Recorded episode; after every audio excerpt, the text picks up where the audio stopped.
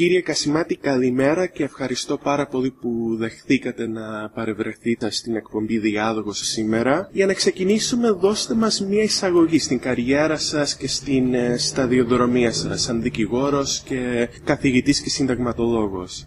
Είμαι ομότιμος καθηγητής του Πανεπιστημίου Αθηνών. Ήμουνα από το 1973 μέχρι το 2009 ε, καθηγητής στην νομική σχολή του Πανεπιστημίου Αθηνών στην ειδικότητα του συνταγματικού δικαίου και της ε, πολιτιολογίας. Ασκούσα επίσης και το παράλληλα και το δικαίωμα επάγγελμα του δικηγόρου στα ανώτατα δικαστήρια όπως προβλέπει ο νόμος μόνο και έκαδινα και γνωμοδοτήσεις. Έχω χρηματίσει σε πάρα πολλές υπηρεσίες και κοινοφελούς και κοινοφελείς οργανώσεις ως μέλος του Διοικητικού Συμβουλίου ή πρόεδρος του Διοικητικού Συμβουλίου. Αναφέρω μόνο ότι ήμουν από το 1981 στο 1987 ο νομικός σύμβουλος και διευθυντής του νομικού γραφείου Πρωθυπουργού, τότε Ανδρέα Παπανδρέου. Έχω χρηματίσει πρόεδρος του Εθνικού Ραδιοτηλεοπτικού Συμβουλίου. Είμαι σήμερα μέλος του Διοικητικού Συμβουλίου του Ινστιτούτου της Βουλής των Ελλήνων από τα μέλη τα οποία είναι εκπροσωπικότητων, δηλαδή δεν είμαι πολιτικός, δεν είμαι ως πολιτικός μέλος εκεί και σε πάρα πολλές άλλες οργανώσεις.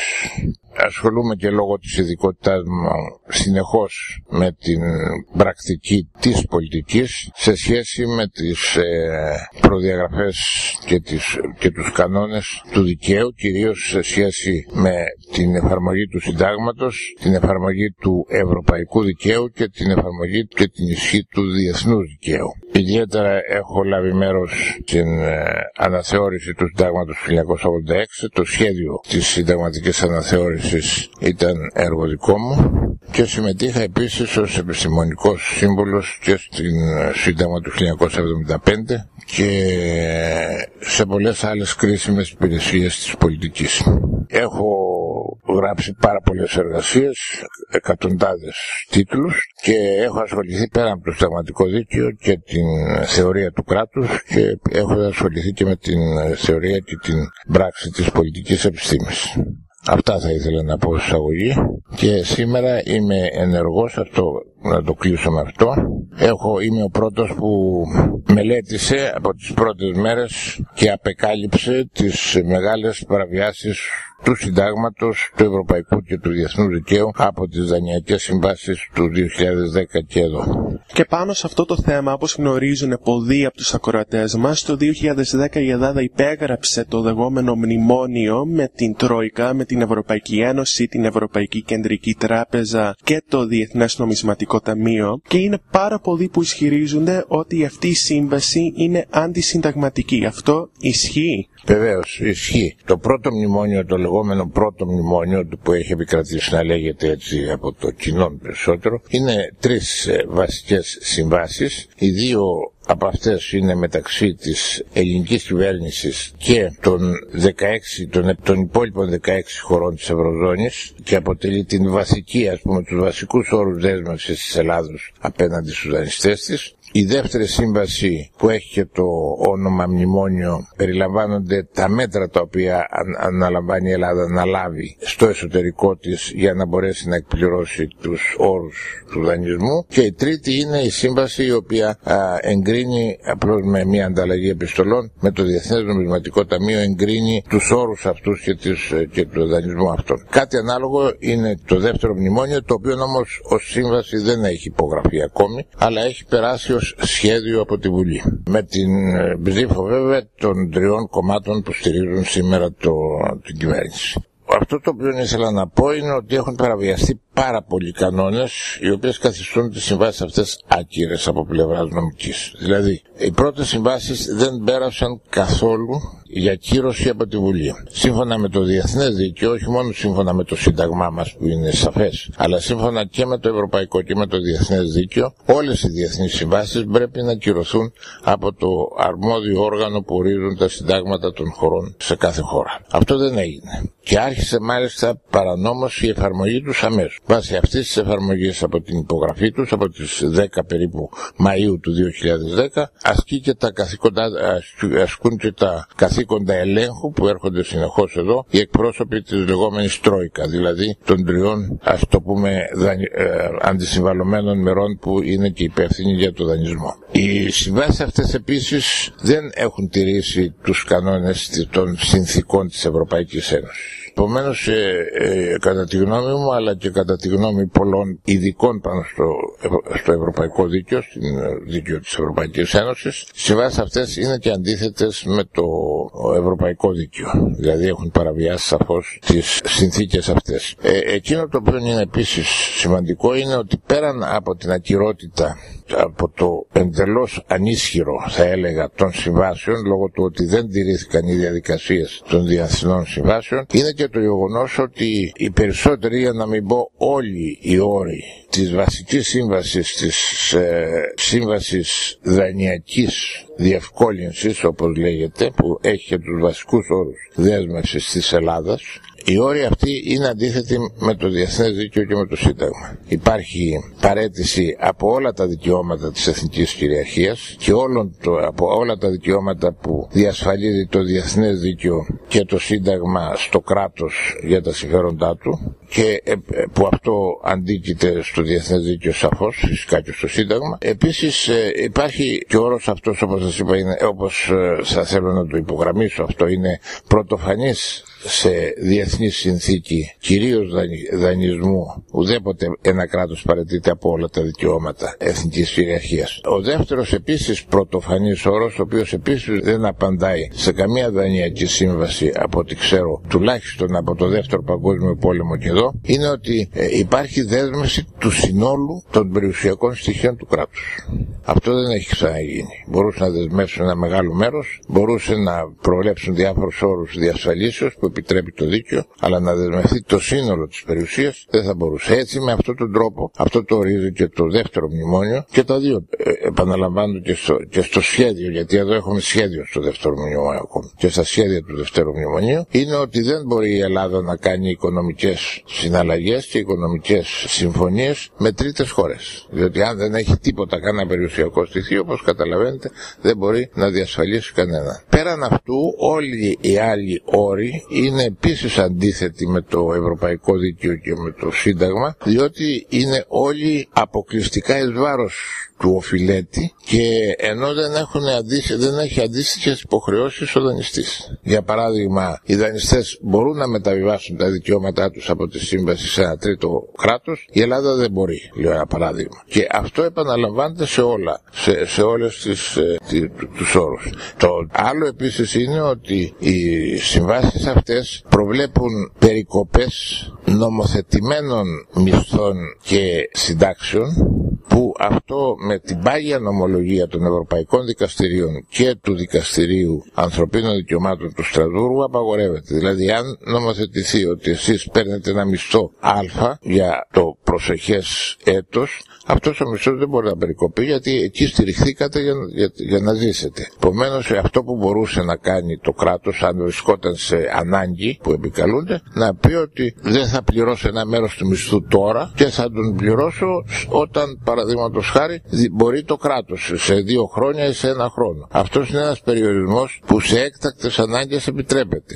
Η περικοπή όμως, η αφαίρεση από το μισό που παίρνει κανείς ας υποθέσουμε 1000 ευρώ και του τα κάνει 500 ή 600 αυτό απαγορεύεται. Είναι παραβίαση ανθρωπίνων δικαιωμάτων και παραβίαση της ιδιοκτησίας διότι οι μισθοί αυτοί τα δικαιώματα αυτά ανήκουν στην ατομική ιδιοκτησία κάθε πολίτη. Λοιπόν, έχουμε επομένως και παραβιάσεις των δικαιωμάτων του ανθρώπου που διασφαλίζει ο ΙΕ και οι οργανισμοί των Ηνωμένων Εθνών. Με όλα αυτά τα δεδομένα οι συμβάσεις αυτές είναι άκυρε. Παρ' όλα αυτά ε, εφαρμόζονται και γι' αυτό ακριβώς είναι και η μεγάλη ανησυχία μου ως συνταγματολόγου, ω ανθρώπου ο οποίος ε, γνώριζε πολύ καλά την ιστορία και τη θεωρία της δημοκρατίας και των δημοκρατικών πολιτευμάτων, είναι ο κίνδυνος ο οποίος υπήρξε και έφερε και αιματοκύλησε δυστυχώς στον κόσμο, ο κίνδυνος της δεκαετίας του 30, που και τότε άρχισαν να παραβιάζουν τα ανθρώπινα δικαιώματα στη Γερμανία, στην Ιταλία, όπου, όπου είχαν επικρατήσει αυτά τα καθεστώτα τότε τα φασιστικά και στο τέλος οδήγησαν την ανθρωπότητα στον παγκόσμιο πόλεμο που ξέρουμε. Γι' αυτό και εγώ ανησυχώ σήμερα σήμερα διότι είναι πάρα πολύ επικίνδυνο από την Ευρώπη να κινείται, όχι απλώς να εγκρίνεται μια τέτοια διαδικασία παραβιάσεως όλων των αρχών και της δημοκρατίας και του διεθνούς δικαίου και του ευρωπαϊκού δικαίου με τη συνεργασία βέβαια των κυβερνήσεών μας. Παρόλα αυτά η υπόθεση έφτασε μέχρι και το Συμβούλιο της Επικρατείας εδώ στην Ελλάδα και αν δεν κάνω λάθος το Συμβούλιο της Επικρατείας έκρινε πως το μνημόνιο ήταν όντως ε, συνταγματικό. Ποιο ήταν το σκεπτικό αυτής της απόφασης και μήπως υπήρξε πίεση από την πλευρά της κυβέρνησης για να βγει αυτή η απόφαση; Ναι, υπάρχει δυστυχώς αυτή η απόφαση. Υπήρξαν προσφυγές από διάφορες ενώσεις και άτομα και από το Δικηγορικό Σύλλογο Αθηνών. Το δικαστήριο ε, στηρίχθηκε για πρώτη φορά η, η απόφαση αυτή για μένα είναι και από πλευράς διεθνούς και ευρωπαϊκού δικαίου που υπέρκειται του εθνικού μας, είναι πάνω από το, αυτά τα δίκαια, από το εθνικά δίκαια, από το Σύνταγμά μας. Παραβιάζουν σοβαρές αρχές απονομής της δικαιοσύνης, διότι στηρίζονται σε πολιτικές αποφάσεις, όχι σε νομικές. Δεν ε, ε, εξέτασαν παραδείγματος χάρη εάν αυτά τα μέτρα, εάν το μνημόνιο παραβιάζει την τάδε ας πούμε διάταξη του διεθνού δικαίου ή του ευρωπαϊκού δικαίου ή του συντάγματος. Εξήτασαν μόνο ότι την πολιτική κρίση ότι η Ελλάδα βρισκόταν σε μια κατάσταση οικονομικής ανάγκης και έπρεπε να το κάνει γιατί αλλιώς θα είχε σοβαρές οικονομικές συνέπειες. Αυτό είναι μια πολιτική απόφαση η οποία δεν επιτρέπεται να είναι το θεμέλιο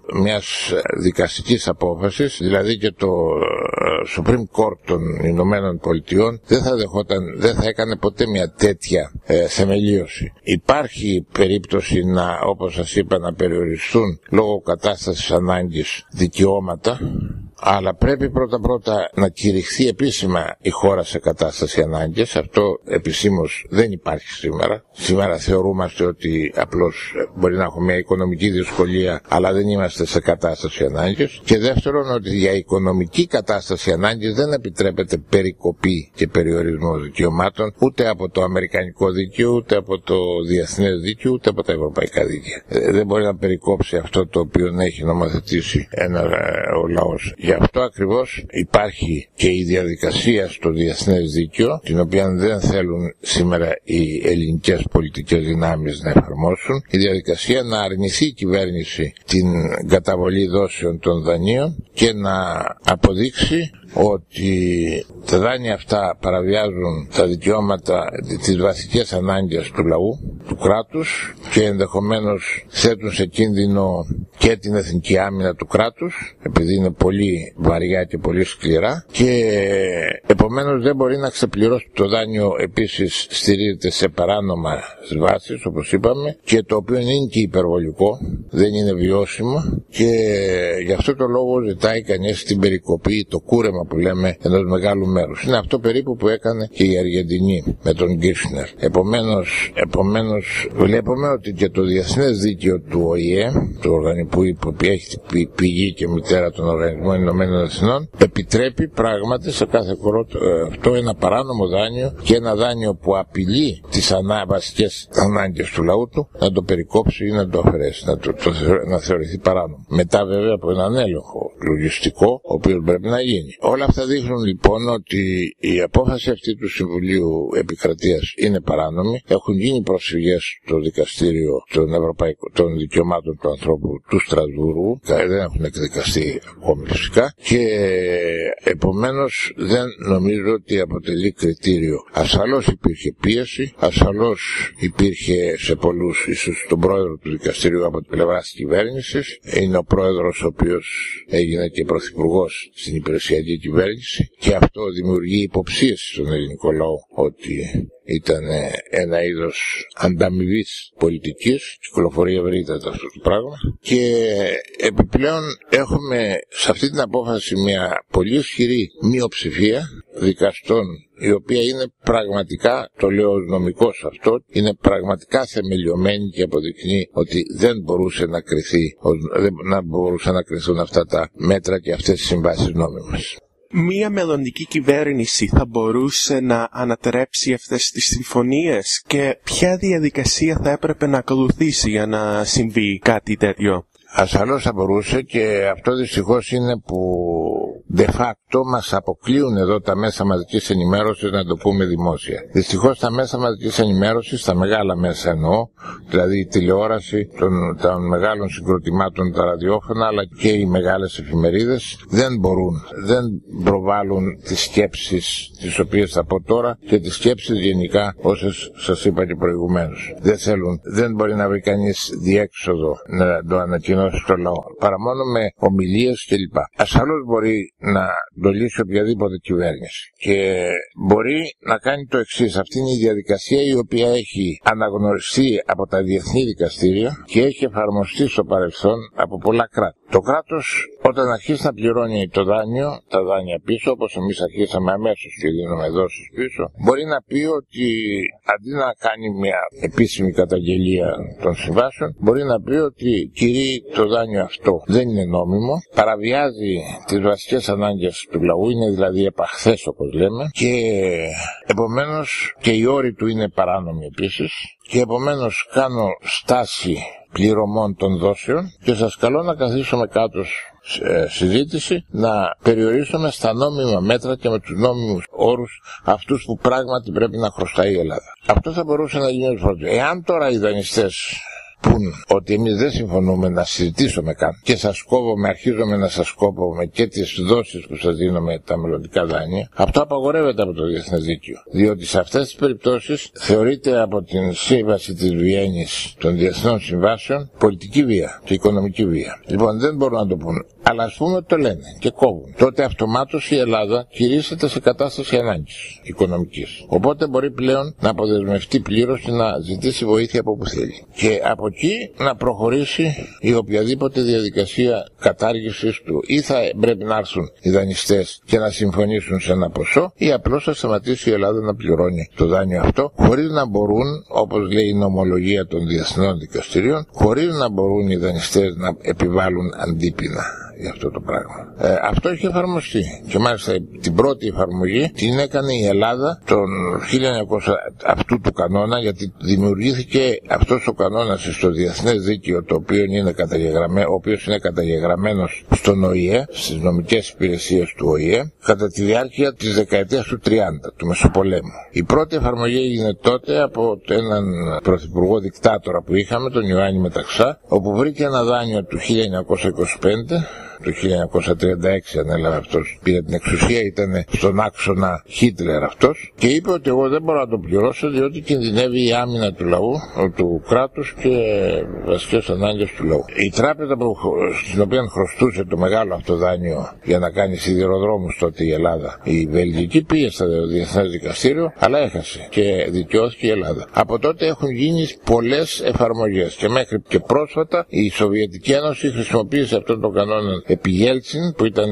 ακόμη νέο το κράτος και δεν είχε οικονομικά μέσα σε ένα δάνειό της και περιέκοψε ένα δάνειο ότι δεν μπορεί διότι, είναι, διότι παραβιάζει τα δικαιώματα του λαού. Παρά το γεγονός ότι οι συμβάσεις αυτές ήταν νόμιμες. Εμείς έχουμε ένα επιπλέον επιχείρημα ότι οι συμβάσεις αυτές δεν είναι νόμιμες. Εγώ όμως πιστεύω το εξής ότι αν έβγαινε η κυβέρνηση και έλεγε να κάνουμε αυτό, αμέσως θα το δεχόντουσαν. Όπως το δέχτηκαν στην Αργεντινή. Δεν πήγαν στο δικαστήριο. Γιατί ξέρουν ότι θα χάσουν. Ούτε θα ήθελαν ήθελαν να αφήσουν την δική μας, να αφήσουν την Ελλάδα να πέσει στις αγκάλες ας πούμε του Πούτιν ή του οποιοδήποτε, α, της οποιασδήποτε άλλης τρίτης δύναμης για να ζητήσει βοήθεια. Είναι πολλοί που πιστεύουν ότι ένα μεγάλο ποσοστό του ελληνικού χρέους είναι όχι μόνο μη βιώσιμο αλλά και απεχθές. Αυτό ισχύει; Αυτό ακριβώς ε, εννοώ ότι είναι, ότι είναι απεχθές επαχθές είναι το σωστό αυτή, δηλαδή ότι είναι σε τέτοιο ύψος και με τέτοιους όρους που η Ελλάδα δεν μπορεί να το αποπληρώσει, επομένως δεν είναι βιώσιμο. Και δεύτερον, αυτό είναι το σημαντικότερο, είναι ότι εάν πληρωθεί θέτει σε κίνδυνο τις βασικές ανάγκες των πολιτών της, θέτει σε κίνδυνο τις βασικές ανάγκες των πολιτών της, δηλαδή να ζουν αξιοπρεπώς, το, να ένα μεγάλο μέρος των πολιτών να, να μην έχει το κατώτατο όριο ε, ε, αξιοπρεπούς συμβίωσης που συμβαίνει τώρα, να χάσει πολλά από τις δαπάνες της παιδείας και τις άλλες κοινωνικές ανάγκες, να απειληθούν τα ταμεία, τα ασφαλιστικά ότι δεν μπορούν να πληρώσουν συντάξεις κτλ. Αυτά όλα υπάρχουν σήμερα. Αυτά σημαίνει παραβίαση του δανεισμού επαχθές δάνειο για μια χώρα. Επομένως αυτό υπάρχει. Πέραν από τις παραβιάσεις του το ότι είναι άκυρες οι συμβάσεις. Και επομένως γι' αυτό το λόγο μπορεί να κάνει στάση πληρωμών και να πει ότι εγώ κύριε, αν δεν καθίσετε κάτω να κόψουμε στο 1 τρίτο όπως είπε η Αργεντινή, με τα 2 τρίτα να καταργηθούν, να περικοπούν από το δάνειο και με νόμιμους όρους, εγώ δεν μπορώ να πληρώσω το δάνειο οι Έλληνες πολίτες ποια δικαιώματα έχουν ε, κατοχυρωμένα από το ελληνικό σύνταγμα για να διαμαρτυρηθούν ή να αντισταθούν τέλος πάνω κατά αυτών των μέτρων; Δυστυχώ δεν έχουν πολλά. Εκείνοι που έχουν είναι να πάνε στα διοικητικά δικαστήρια, όπω πήγανε τότε, για τις περικοπές μόνο μισθών και συντάξεων. Δεν μπορούν να προσβάλλουν την νομιμότητα των συμβάσεων. Δεν έχουν το δικαίωμα οι πολίτες να προσφύγουν σε κάποιο δικαστήριο, διότι δεν έχουμε συνταγματικό δικαστήριο. Αν είχαμε συνταγματικό δικαστήριο θα μπορούσαν.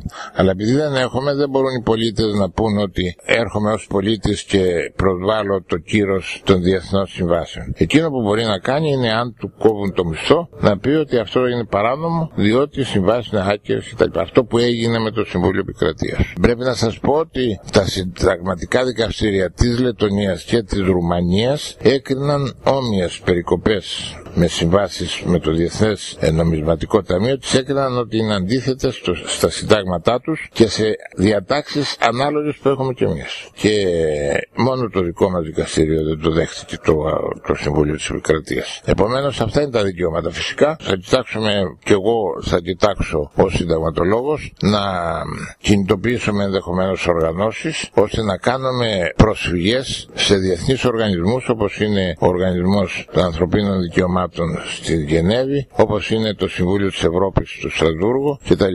και να καταγγείλουμε αυτές τις παραβιάσεις των δικαιωμάτων του ανθρώπου.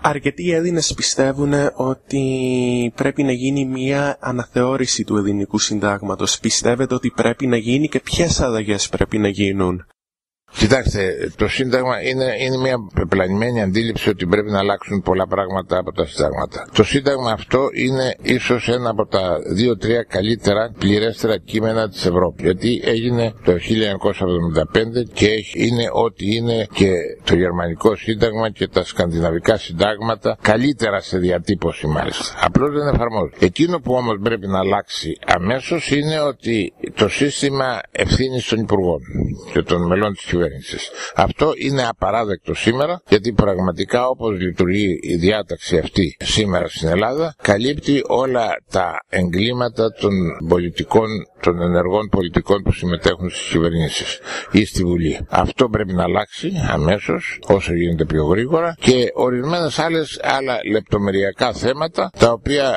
δεν έχουν ευρύτερη πολιτική σημασία. Αυτό είναι το βασικό. Ε, κατά τα άλλα είναι ένα καλό σύνταγμα αλλά δεν εφαρμόζεται. Κύριε Κασιμάτη, ευχαριστώ πάρα πολύ για άλλη μια φορά που δεχτήκατε να παρευρεθείτε στην εκπομπή Διάλογος Radio. Ευχαριστώ πολύ για το χρόνο σας, αλλά και για τις σκέψεις και τις απόψεις σας γύρω από αυτό το πολύ σημαντικό θέμα. Και εγώ σας ευχαριστώ πολύ που μου δώσατε την ευκαιρία να επικοινωνήσω με και με το αμερικανικό κοινό μιας μεγάλης χώρας με την οποία έχουμε παραδοσιακές σχέσεις φιλίας και συμμαχίας και ελπίζω οι λόγοι μου αυτοί να βοηθήσουν και τους ε, Έλληνες της Αμερικής να αντιληφθούν σωστά το πρόβλημα της Ελλάδας σήμερα. Αυτά και μαζί με, με, αυτά στέλνω και τον πατριωτικό μου χαιρετισμό στο ευρύ ελληνικό κοινό των Ηνωμένων Πολιτειών. Σας ευχαριστώ πολύ.